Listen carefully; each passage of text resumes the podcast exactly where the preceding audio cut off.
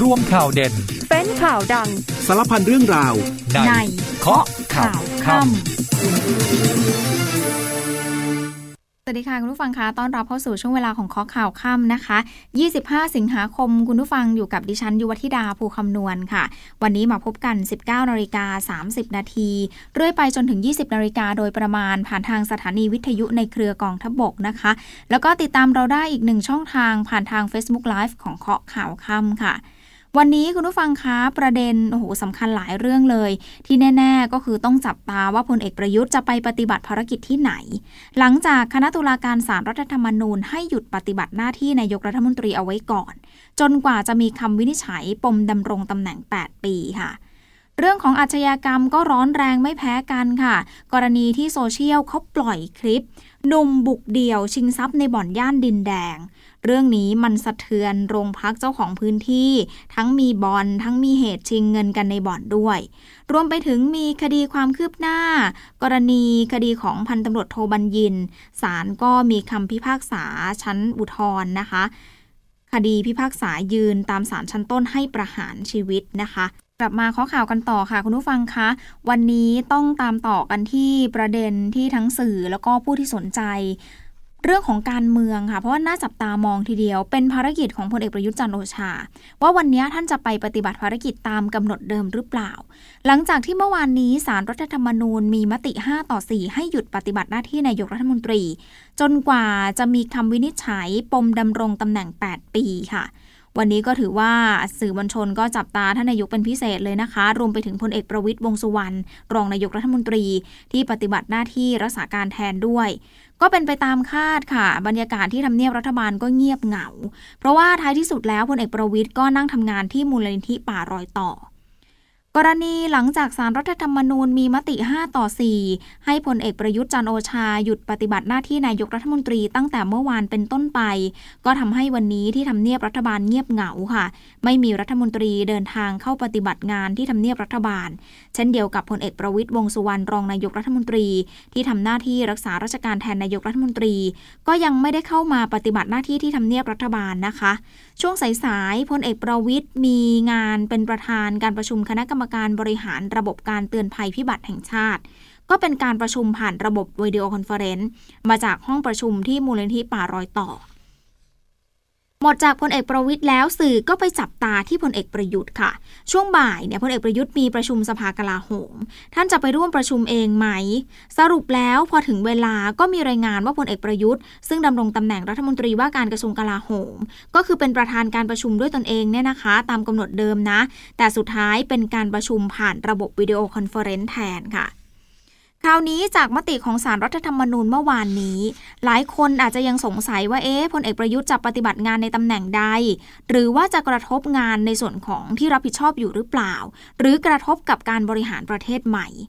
เรื่องนี้รองโฆษกรัฐบาลค่ะ คุณทิพานันสิริชนะ บอกว่ากรณีนี้มติของศาลที่ให้พลเอกประยุทธ์หยุดปฏิบัติหน้าที่นายกรัฐมนตรีตรงเนี้ยจะไม่มีผลกระทบใด ๆ ต่อการบริหารประเทศค่ะ การปฏิบัติงานของข้าราชการ หรือว่าการดำเนินนโยบายต่างๆ ของรัฐบาล ยังสามารถดำเนินต่อเนื่องไปได้ตามปกติ นอกจากนี้พลเอกประยุทธ์ยังขอบคุณกำลังใจที่ส่งเข้ามาให้ แล้วก็จะทำหน้าที่ในตำแหน่งรัฐมนตรีว่าการกระทรวงกลาโหมที่ได้รับผิดชอบ ในการปฏิบัติหน้าที่นี้ต่อไป ดังนั้นระหว่างนี้ก็ขอให้ทุกฝ่ายเคารพในผลการพิจารณาของศาลแล้วก็หลีกเลี่ยงการวิพากษ์วิจารณ์ในการปฏิบัติหน้าที่ของศาลเพื่อให้อยู่ร่วมกันในสังคมได้อย่างสงบสุขค่ะ ส่วนกรณีที่มีการกล่าวโจมตีพลเอกประวิตยวงสุวรรณรองนายกรัฐมนตรี ที่รักษาราชการแทนนายกรัฐมนตรี ว่าเป็นการสืบทอดอำนาจ เหมือนประเทศไทยอยู่ในสภาวะหนีเสือปะจระเข้เรื่องนี้คุณทิพานันบอกว่าพลเอกประวิตยเข้ามารักษาราชการแทนนายกรัฐมนตรี เป็นการปฏิบัติหน้าที่ตามกระบวนการระเบียบบริหารราชการแผ่นดินค่ะ ที่มอบหมายรองนายกรัฐมนตรีตามลำดับ จนกว่าสารรัฐธรรมนูญจะมีคำวินิจฉัยออกมา ดังนั้นจึงไม่ใช่เรื่องของการสืบทอดอำนาจ หากพิจารณาความเห็นจากภาคเอกชนต่างๆ หรือว่าสื่อต่างๆ ก็ไม่ได้สะท้อนถึงความหวั่นไหว หรือว่าวิตกกังวลต่อการเข้ามาทำหน้าที่ของพลเอกประวิตยแต่อย่างใดตรงกันข้ามกับมีความเชื่อมั่นเรื่องของการขับเคลื่อนนโยบายต่างๆ แล้วก็การทำงานของรัฐบาลที่ผ่านมาด้วย โดยเฉพาะมาตรการกระตุ้นเศรษฐกิจจะสามารถดำเนินการได้อย่างต่อเนื่องไม่สะดุดค่ะ ทีนี้ภารกิจอื่น ๆ ของพลเอกประยุทธ์เนี่ยนะคะ คุณอนุชาบุรพชัยศรีรองเลขาธิการนายกรัฐมนตรีฝ่ายการเมือง ปฏิบัติหน้าที่โฆษกประจำสำนักนายกรัฐมนตรีบอกว่าคุณวิษณุเครืองาม รองนายกรัฐมนตรี มีกำหนดการลงพื้นที่จังหวัดสงขลาเพื่อไปปฏิบัติภารกิจในวันพรุ่งนี้ แทนพลเอกประยุทธ์ค่ะ โดยจะเป็นประธานในพิธีบรรจุอัฐิพลเอกเปรมตินสุลานนท์ณสวนประวัติศาสตร์พลเอกเปรมตินสุลานนท์ที่ตำบลพะวงอำเภอเมืองสงขลา จากนั้นในช่วงบ่ายก็จะเป็นประธานในพิธีบวงสวงวางศิลาฤกษ์อาคารเกิดมาต้องตอบแทนคุณแผ่นดิน แล้วก็พิธีเปิดศูนย์ผ่าตัดหัวใจ 99 ปีรัฐบุรุษพลเอกเปรมตินสุลานนท์ที่โรงพยาบาลสงขลานครินอำเภอหัดใหญ่จังหวัดสงขลาด้วยค่ะมาตามต่อกันที่ความเห็นของผบทบเกี่ยวกับเรื่องนี้นะคะ เรื่องของพลเอกประยุทธ์ วันนี้สื่อก็ไปดักสัมภาษณ์พลเอกนรงพันธ์จิตแก้วแท้ผู้บัญชาการทหารบก ท่านก็กล่าวชื่นชมพลเอกประยุทธ์ค่ะว่าปฏิบัติตามระบอบประชาธิปไตย มีความเป็นผู้นำมีความเป็นชายชาติทหาร หลังตุลาการมีคำสั่งให้หยุดปฏิบัติหน้าที่ท่านก็ปฏิบัติตาม ซึ่งสังคมประชาธิปไตยก็ควรจะปฏิบัติแบบนี้นะคะ อันนี้ก็เป็นความเห็นของพบทบแล้วก็อย่างที่รายงานกันไปข้างต้นค่ะ ที่รองโฆษกที่พานันบอกว่า การหยุดปฏิบัติหน้าที่ของพลเอกประยุทธ์ในตำแหน่งนายกรัฐมนตรี แล้วก็พลเอกประวิทย์ขึ้นมาปฏิบัติหน้าที่แทน ตรงนี้เอกชนเขาไม่น่าจะมีปัญหาอะไรนะคะ เรามาดูมุมมองของภาคการลงทุนกันค่ะ มหาวิทยาลัยหอการค้าไทยเขามองว่าศาลสั่งพลเอกประยุทธ์หยุดปฏิบัติหน้าที่นายกรัฐมนตรี จะไม่ส่งผลกระทบต่อเศรษฐกิจในระยะสั้น ก็เชื่อว่า GDP จะยังโตได้ตามกรอบที่ประมาณ 3.3 ถึง 3.5%นะคะ แต่แน่นอนต้องจับตาว่าสุดท้ายแล้วศาลจะวินิจฉัยออกมาอย่างไร อาจจะมีผลต่อการตัดสินใจลงทุนในระยะยาวได้ เรื่องนี้คุณธนวัฒน์พลวิชัย อธิการบดี และประธานที่ปรึกษาศูนย์พยากรเศรษฐกิจและธุรกิจ มหาวิทยาลัยหอการค้าไทย เปิดเผยว่าการที่สารรัฐธรรมนูญมีมติเสียงข้างมาก 5 ต่อ 4 ให้พลเอกประยุทธ์จันโอชาหยุดปฏิบัติหน้าที่นายกรัฐมนตรีเอาไว้ก่อน เป็นการชั่วคราว จนกว่าจะมีคำวินิจฉัยของศาลก็ถือเป็นการดำเนินการตามกรอบของกฎหมายค่ะ จึงเชื่อว่าจะไม่กระทบต่อความเชื่อมั่นทางเศรษฐกิจในระยะสั้น เพราะว่าระยะเวลาเพียงหนึ่งเดือนตามคาดการของศาลที่จะมีคำวินิจฉัย รัฐบาลยังคงอยู่คณะรัฐมนตรีก็ยังประชุมบริหารประเทศได้ อีกทั้งภาคเศรษฐกิจหลักที่ขับเคลื่อนประเทศ โดยเฉพาะภาคการส่งออกการท่องเที่ยว หรือแม้กระทั่งภาคการผลิต ก็ยังคงเดินหน้าได้ตามปกติค่ะ แล้วก็บรรยากาศการชุมนุมทางการเมืองก็ผ่อนคลายลง จึงมองว่าเศรษฐกิจระยะสั้นจะไม่ส่งผลกระทบจากเรื่องนี้ ยกเว้นตลาดเงินตลาดทุนค่ะ อาจจะมีการชะลอมองดูความชัดเจนบ้าง สังเกตจากตลาดหุ้นปิดลบเพียงเล็กน้อยนะคะ แต่ก็เชื่อว่าท้ายที่สุดแล้วเศรษฐกิจไทยทั้งปียังมีโอกาสเติบโตได้ ตามกรอบประมาณ 3-3.5%แล้วก็การส่งออกไทยจะโตได้ประมาณ 6-8%ค่ะ ก็ต้องรอดูหลังจากนี้ล่ะค่ะ ว่าสารรัฐธรรมนูญจะมีคำวินิจฉัย ให้พลเอกประยุทธ์ดำรงตำแหน่งได้หรือไม่ เพราะว่ามันอาจจะมีผลต่อการตัดสินใจลงทุนในระยะยาว แน่นอนประเด็นนี้ต้องติดตามกันต่อไปนะคะคุณผู้ฟังท้ายเบรกแรกนี้ไปติดตามสถานการณ์โควิด -19 กันก่อนค่ะ เพราะว่าสบครายงานผู้ป่วยติดเชื้อ ที่รับการรักษาในโรงพยาบาล ซึ่งเป็นรายใหม่วันนี้ 2,002 รายค่ะ เสียชีวิตวันนี้ 29 ราย ขณะที่วันนี้เองนายอนุทินชาญวีรกูล รองนายกรัฐมนตรี และรัฐมนตรีว่าการกระทรวงสาธารณสุข บอกว่าสหรัฐชื่นชมไทยที่บริหารจัดการวิกฤตโควิด -19 ได้ดี ประชาชนก็ให้ความร่วมมือสูงนะคะ ช่วงสุดท้ายของข้อข่าวค่ำค่ะ คุณผู้ฟังยังอยู่กับดิฉันยุวธิดาภูคำนวณนนะคะ คุณผู้ฟังมาตามกันที่สถานการณ์น้ำกันหน่อย เมื่อเช้านี้น่ากลัวทีเดียวนะคะ ที่นครนายก เชื่อว่าหลายคนเห็นภาพกันแล้ว น้ำป่าในพื้นที่ตำบลสาริกา แล้วก็ตำบลหินตั้งบริเวณแหล่งท่องเที่ยวทางน้ำที่สำคัญของนครนายกเนี่ยค่ะ เมื่อเช้าน้ำแรงมากค่ะ ต้องอพยพนักท่องเที่ยวที่อยู่ในรีสอร์ทในพื้นที่หลายสิบชีวิตเลย แต่ว่าก็เรียบร้อยดีนะคะ ก็ส่วนขณะนี้เองระดับน้ำมันลดลงอย่างต่อเนื่องและโชคดีหน่อย ประกอบกับว่าความรุนแรงของกระแสน้ำก็เริ่มลดลงแล้วเช่นเดียวกัน เหตุการณ์นี้ค่ะกรมป้องกันและบรรเทาสาธารณภัยได้รายงานว่าเกิดฝนตกหนักในพื้นที่นครนายก ตั้งแต่ช่วงตีสามทำให้เกิดน้ำป่าไหลหลากจากคลองวังตะไคร้คลองมะเดื่อ แล้วก็ไหลเอ่อล้นเข้าท่วมถนนสาย 3049 ไหลเข้าท่วมพื้นที่อิงทานรีสอร์ทแล้วก็สะพานทางเข้า ส่งผลให้นักท่องเที่ยวติดค้างภายในรีสอร์ทค่ะ เบื้องต้นคุณอัมพลอังคันอังคภากรกุลผู้ว่าราชการจังหวัดนครนายก ก็พร้อมด้วยหน่วยงานที่เกี่ยวข้องลงพื้นที่ไปดูประชาชน ได้รับการสนับสนุนรถบรรทุกจากโรงเรียนในร้อยจปร วัฒนธรรมจังหวัด แล้วก็กองร้อยอสอจังหวัดนครนายกค่ะ มีการจัดรถเพื่ออพยพนักท่องเที่ยวไปยังพื้นที่ปลอดภัยแล้ว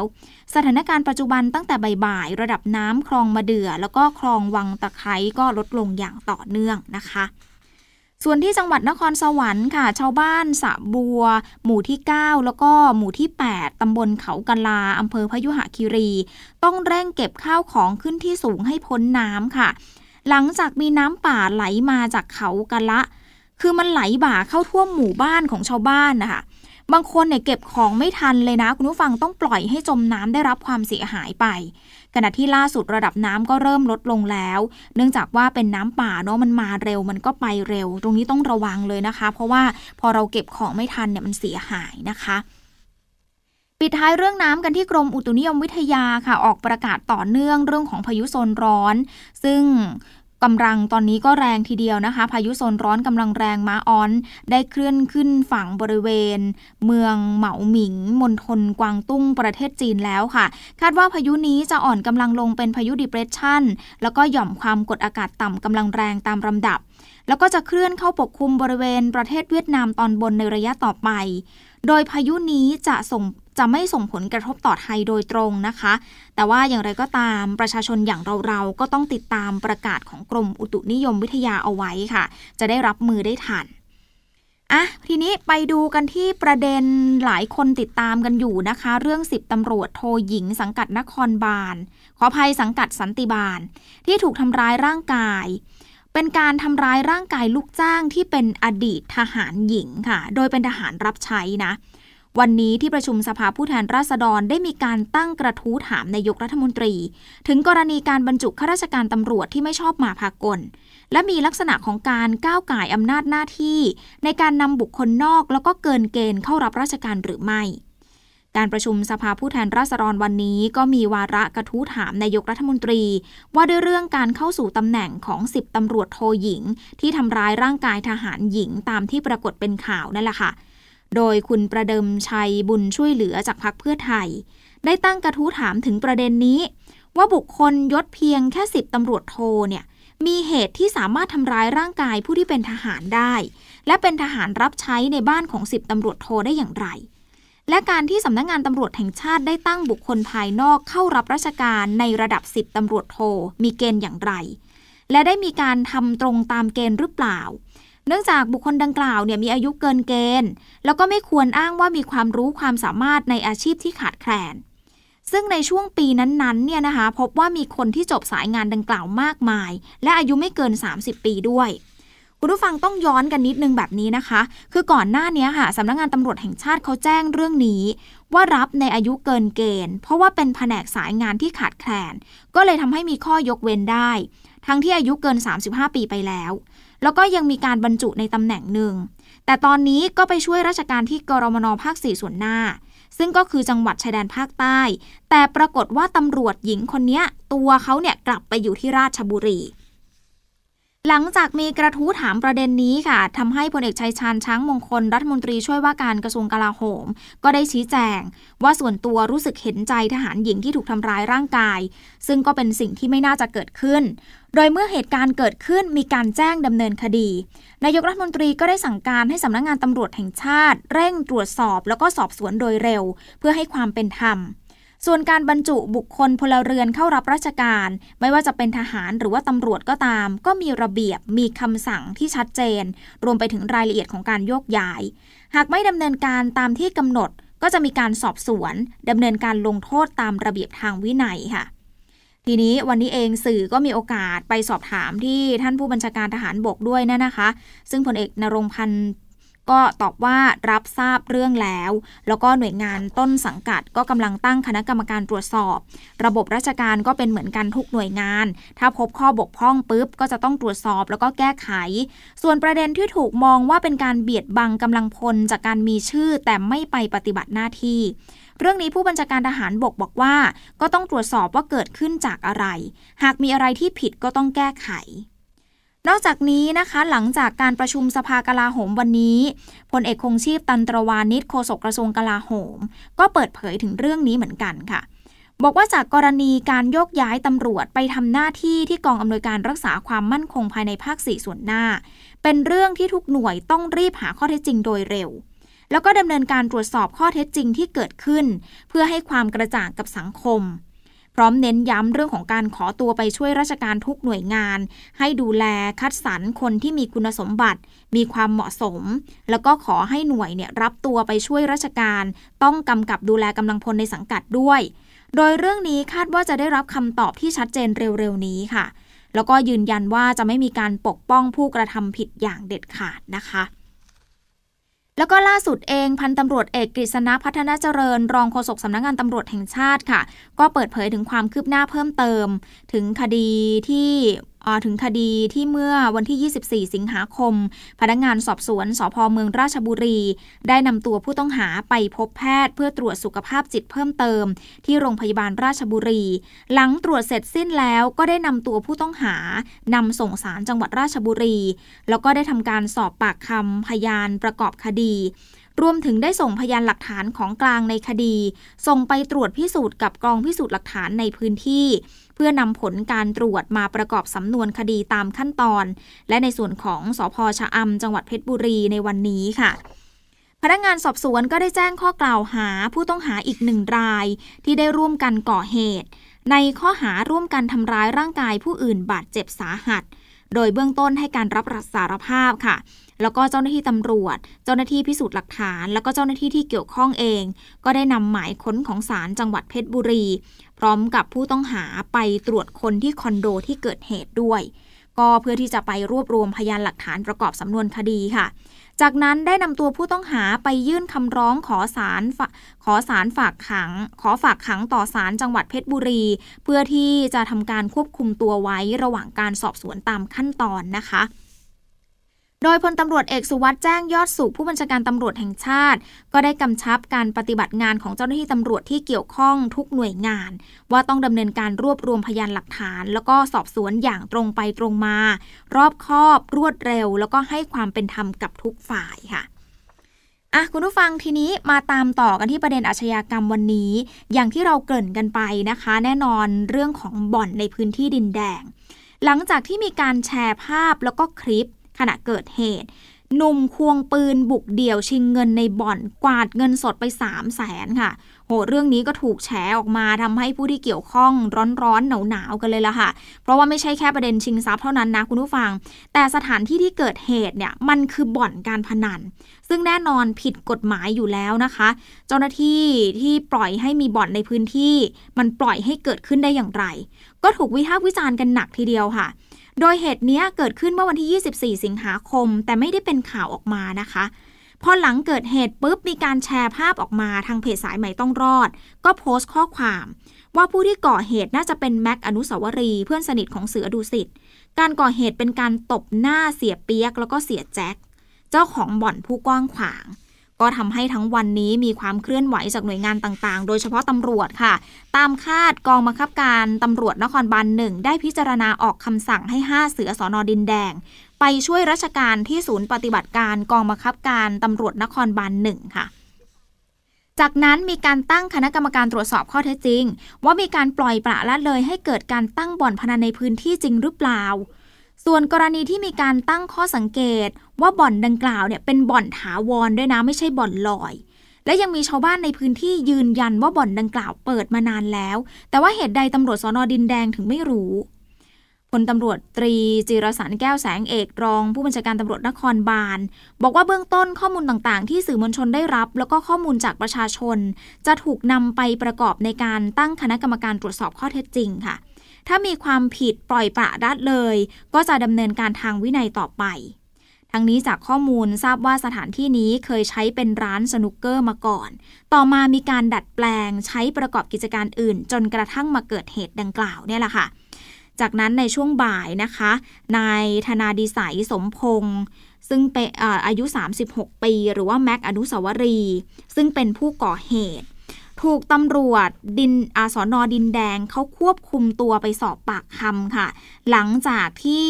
เดินทางไปออกรายการทีวีนะคะ ก็ไปออกรายการโทรทัศน์รายการหนึ่งละค่ะ หลายคนก็น่าจะได้ติดตามกันนะคะ โดยนายแม็กเนี่ยเปิดเผยบอกว่าไม่ได้มีเจตนาปล้น แต่ว่ารู้สึกโกรธ เนื่องจากเล่นการพนันถูกบ่อนเนี่ยกินเงินไปเยอะมาก ก็เลยจะเอาเงินคืนเขาว่าอย่างนั้นนะคะ เขาบอกเขาโกรธแล้วเขาอยากได้เงินคืน ก็เลยยอมรับว่าก่อนก่อเหตุเนี่ยมีปากเสียงด้วย ก็ทะเลาะกกับกาดคุมบ่อนจริงสำหรับเรื่องอาวุธปืนที่ใช้ก่อเหตุ ตรงนี้ไม่ขอให้รายละเอียดค่ะ โดยเบื้องต้นตำรวจจะแจ้งข้อหาแก่นายแม็กก็คือความผิดพรบอาวุธปืนแล้วก็ชิงทรัพย์ ด้านของนายเอกภพเหลืองประเสริฐ ผู้ก่อตั้งเพจสายไหมต้องรอดนะคะ ก็ระบุถึงกรณีที่หลายคนมองว่าเอ๊ะผู้ต้องหากับผู้เสียหายเนี่ยมีเอี่ยวกันหรือเปล่า เพื่อที่จะเลื่อยขาเก้าอี้ห้าเสือสอนอดินแดงเรื่องนี้นายเอกภพยืนยันว่าไม่น่าจะเป็นไปได้ จากการสอบถามเนี่ยพบว่าคงไม่มีใครกล้าเสี่ยงทำเรื่องแบบนี้ ส่วนสาเหตุที่นายแม็กตัดสินใจเข้ามอบตัว เนื่องจากว่ากลัวจะไม่ได้รับความปลอดภัย เพราะว่าคลิปเหตุการณ์มันถูกกระจายออกไปเป็นวงกว้าง แล้วก็มีกลุ่มวัยรุ่นประมาณ 5-6 คน เข้าไปฉุดกระชากพูดจาข่มขู่แม่ของตนเองด้วย ซึ่งก็ได้รับคำแนะนำให้แม่เนี่ยไปลงบันทึกประจำวันไว้ที่สอนอดินแดงเช่นกันนะคะอะอันนี้ก็ต้องตามต่อกันนะคะว่าบทสรุปคดีนี้จะเป็นอย่างไร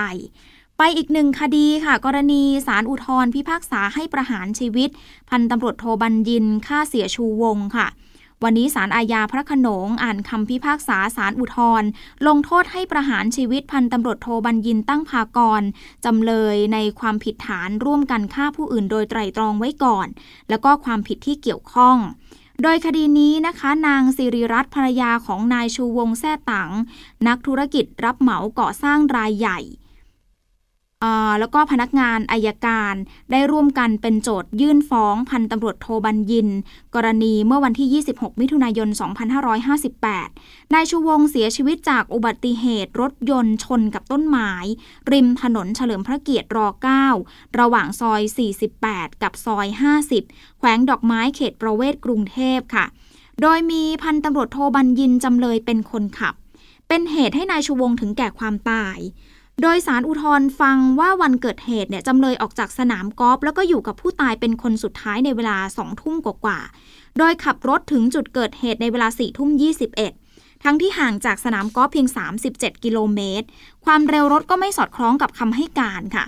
ขณะที่ศพผู้ตายเองก็ไม่ได้เกิดจากการขับรถชนต้นไม้ แต่เกิดจากการถูกตีด้วยของแข็งที่ศีรษะ เมื่อพิจารณารอยช้ำ ม่านตาอาหารในกระเพาะ ก็เชื่อว่านายชูวงเสียชีวิตก่อนเวลาสี่ทุ่ม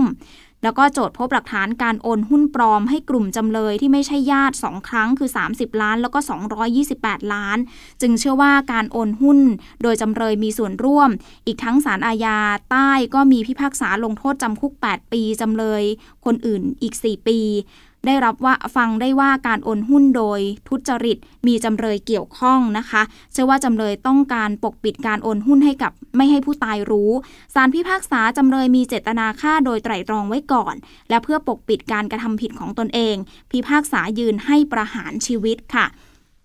นอกจากนั้นก็เป็นไปตามศาลชั้นต้น ภายหลังคำพิพากษานะคะ พี่สาวของนายชูวง ก็บอกว่าคดีนี้ยาวนาน แต่ก็ต้องขอบคุณ ผู้ที่เกี่ยวข้องผู้เชี่ยวชาญทุกภาคส่วน ขอบคุณศาลที่ให้ความเป็นธรรม ซึ่งตนพอใจกับคำพิพากษานะคะ ก่อนลากันไปคุณผู้ฟังคะฝากติดตามรายการย้อนหลังผ่านทางพอดแคสต์นิวเคาะข่าวค่ำอีกหนึ่งช่องทางด้วยนะคะ หมดเวลาแล้ววันนี้ลาคุณผู้ฟังไปก่อนสวัสดีค่ะ